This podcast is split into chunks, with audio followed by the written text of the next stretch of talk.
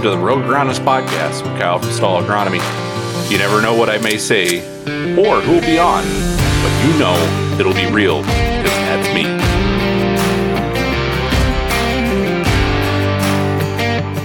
Hello, everybody, and welcome back to the podcast. It's Kyle from Stall Agronomy.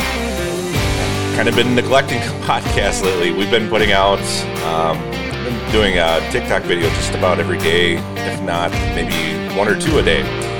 So, podcast uh, creation's been a little bit lacking. So, let's talk about a topic that came into my head this morning. And let's talk a little bit about ag retention of employees. Um, you know, we we've been seeing this kind of across every industry, but uh, agriculture's been dealing with this for a long time. And you know, let's let's break this down a little bit and, and talk uh, talk kind of what are the issues I've seen and, and some of the stuff that I've, I've dealt with too. But let, us do the the simple uh, Joe Biden thing. Just pay them more. Yeah, no, it's it, it would be that simple, right? It it's been a thing where I would say it is difficult to hire people that could be making money, uh, actually more money elsewhere, uh, doing easier jobs with uh, less hours, essentially. So my first foray into this was when uh, so we had a branch manager quit and we kind of put in a new branch manager after I turned that job down. And I really didn't feel like doing three jobs at once. And that that was that was the proposal I was given. So we I was actually kind of involved in the hiring then after that because you know we had a new branch manager and we were kind of sharing roles a little bit. So we were interviewing truck driver positions, basically CDL positions for delivery uh, in season. And um, I remember talking to, I don't know how many people applied, maybe a, probably 10, you know, at the most. And the people that we interviewed, you know, all back then they actually still showed up for interviews, but everybody shows up we uh, we talked to them. Uh, a few of them kind of gave us, uh, okay, that's that's fine. Let's talk about this. And uh, when it came down to pay, we were told we could only pay. I think it was like fifteen dollars an hour. And we had like one or two guys that actually decided to do it. One worked for about a week and then he quit. So, yeah, the whole thing we got told was, you know, this is several years ago. Um, but most of those guys could get paid twenty dollars an hour. Hello, dogs. Uh, twenty dollars an hour to go somewhere else. You guys need a nail trim and do basically the same job, but not have to get out of the truck and drag a hose to to a sprayer. Um, not get out of the truck and you know lift things and load things and do all this other stuff and it's pretty much the struggle we have in a lot of those manual labor positions in agriculture is you know there are other industries paying more. Uh, there are other industries that are paying more for less manual labor. They're also paying more for skilled positions so people with a cdl you know that's that's a thing. I'm not entirely sure. I would say that's a ag retail thing. That's a that's an agricultural thing. And you know we struggle with paying people uh, kind of actually the, the going rate for whatever reason. And then when we do hire somebody, we complain about how bad they are. And I think it's the same thing, Giselle, uh, the same thing we deal with in just about any industry. But for whatever reason, agriculture seems to not want to pay people as much and then complain about the, the job that they do when we pay for people that probably are worth the money that we're paying them. And the easiest way that I can tell anybody to do to fix this, um, you know, there's farmers that talk about this on Twitter. We we've seen other people have comments about this. Is you know, pay them a little bit more, um, you know, and then charge a little bit more for your delivery.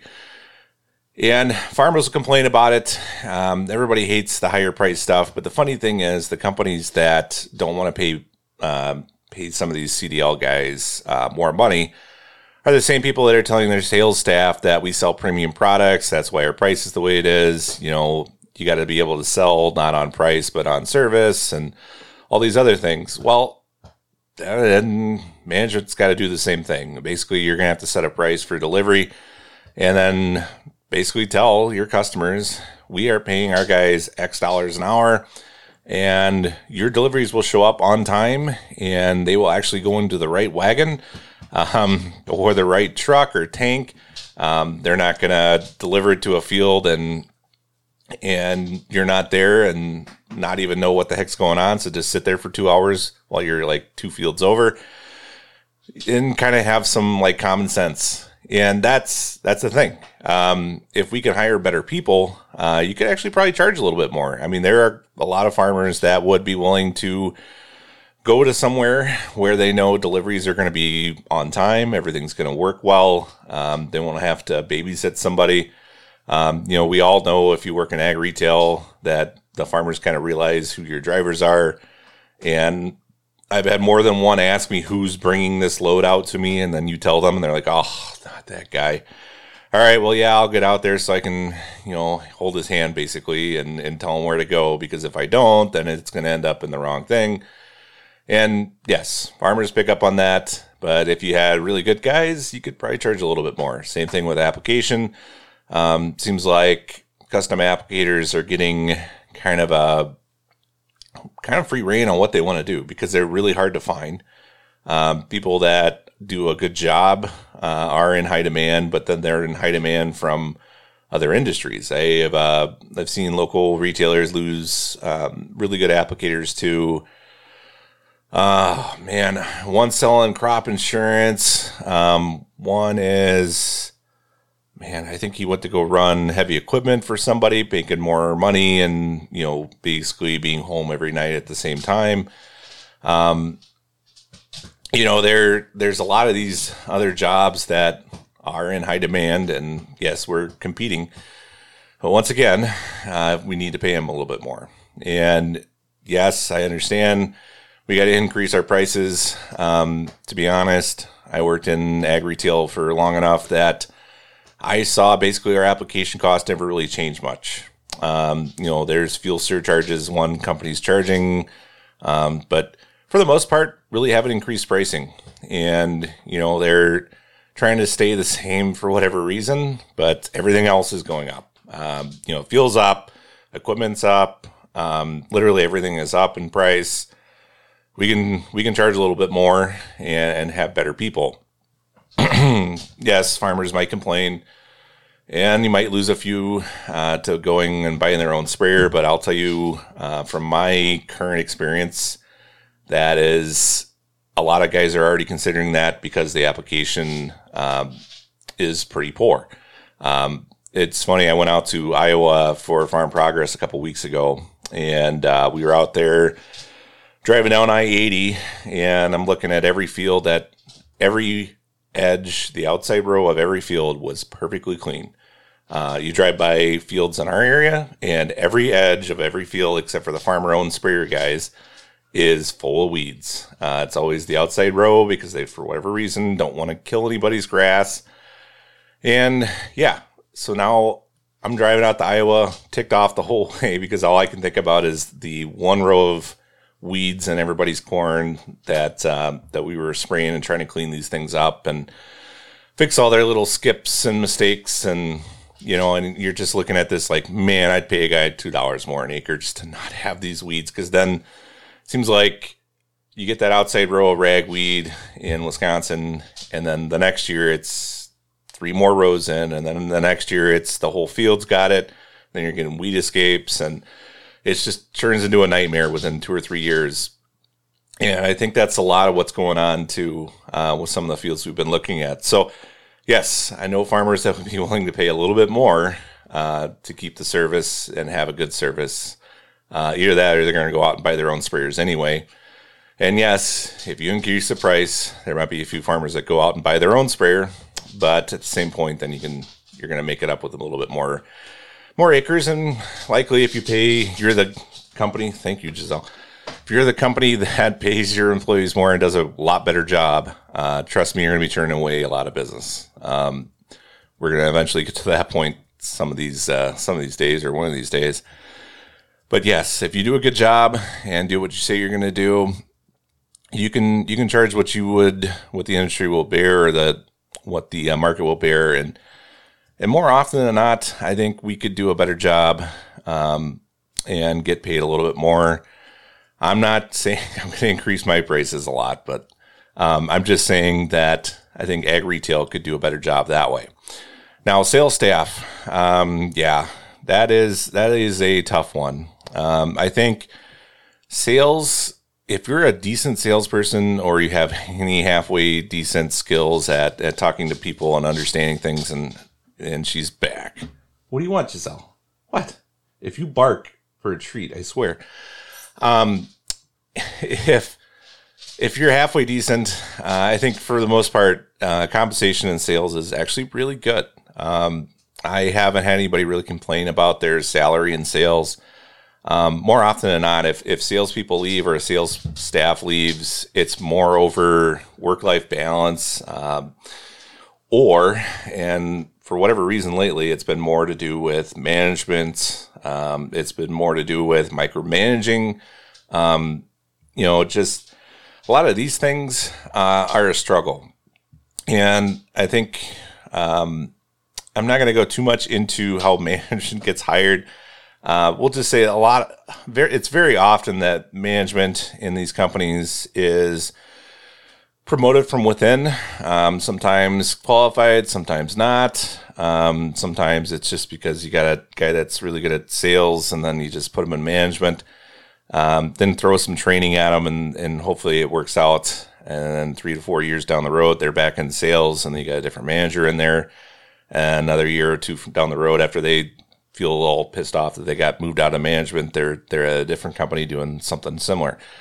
So I'm not entirely sure what to tell you about management um, or how to fix that stuff. Um, I think we need to look at maybe hiring from outside of the current company you're in.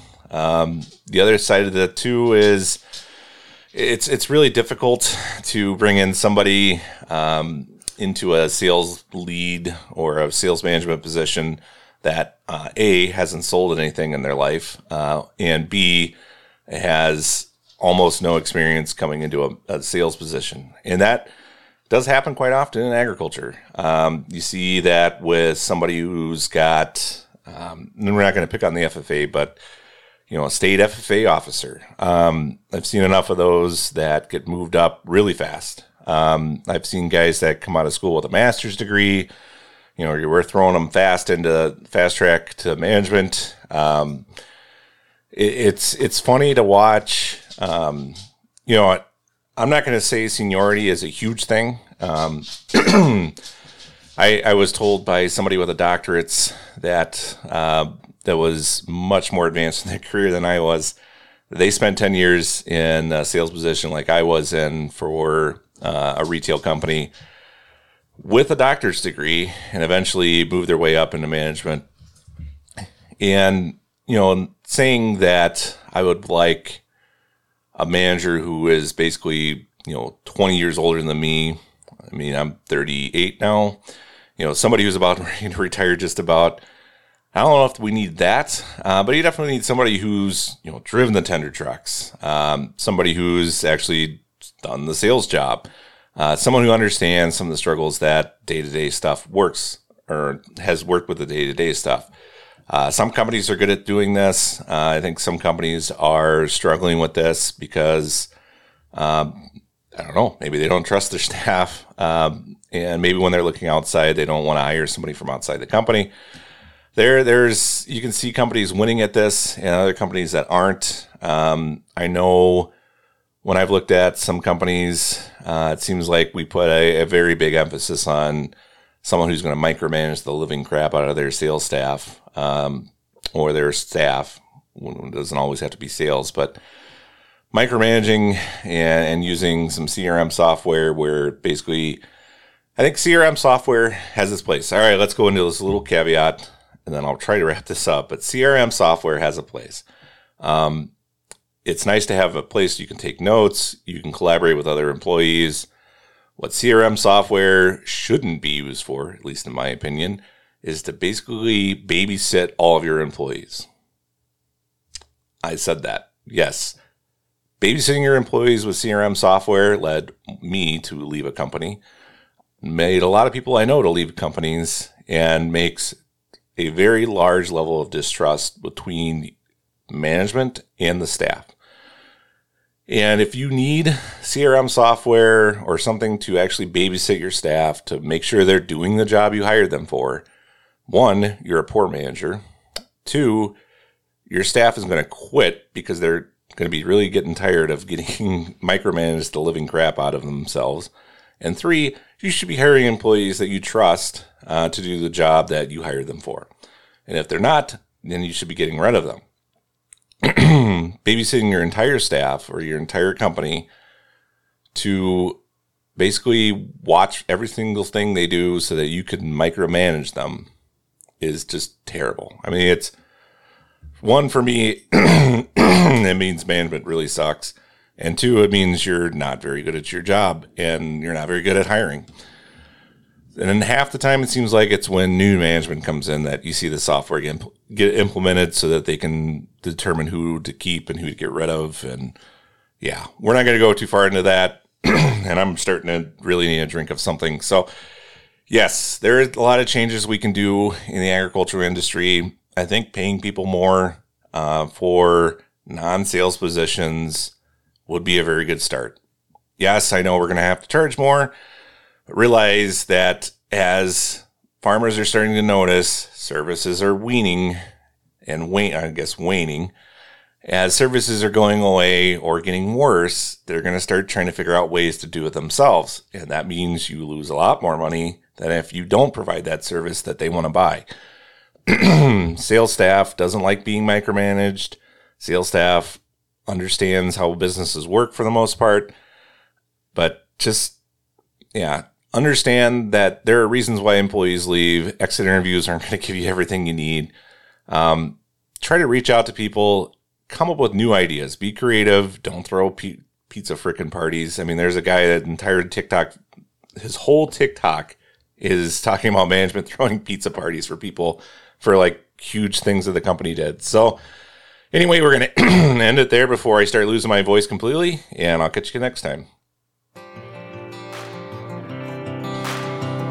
Thank you for listening to the Rogue Agronomist podcast. Be sure to check out our website, stallagronomy.com, and our other social media for more information and other episodes.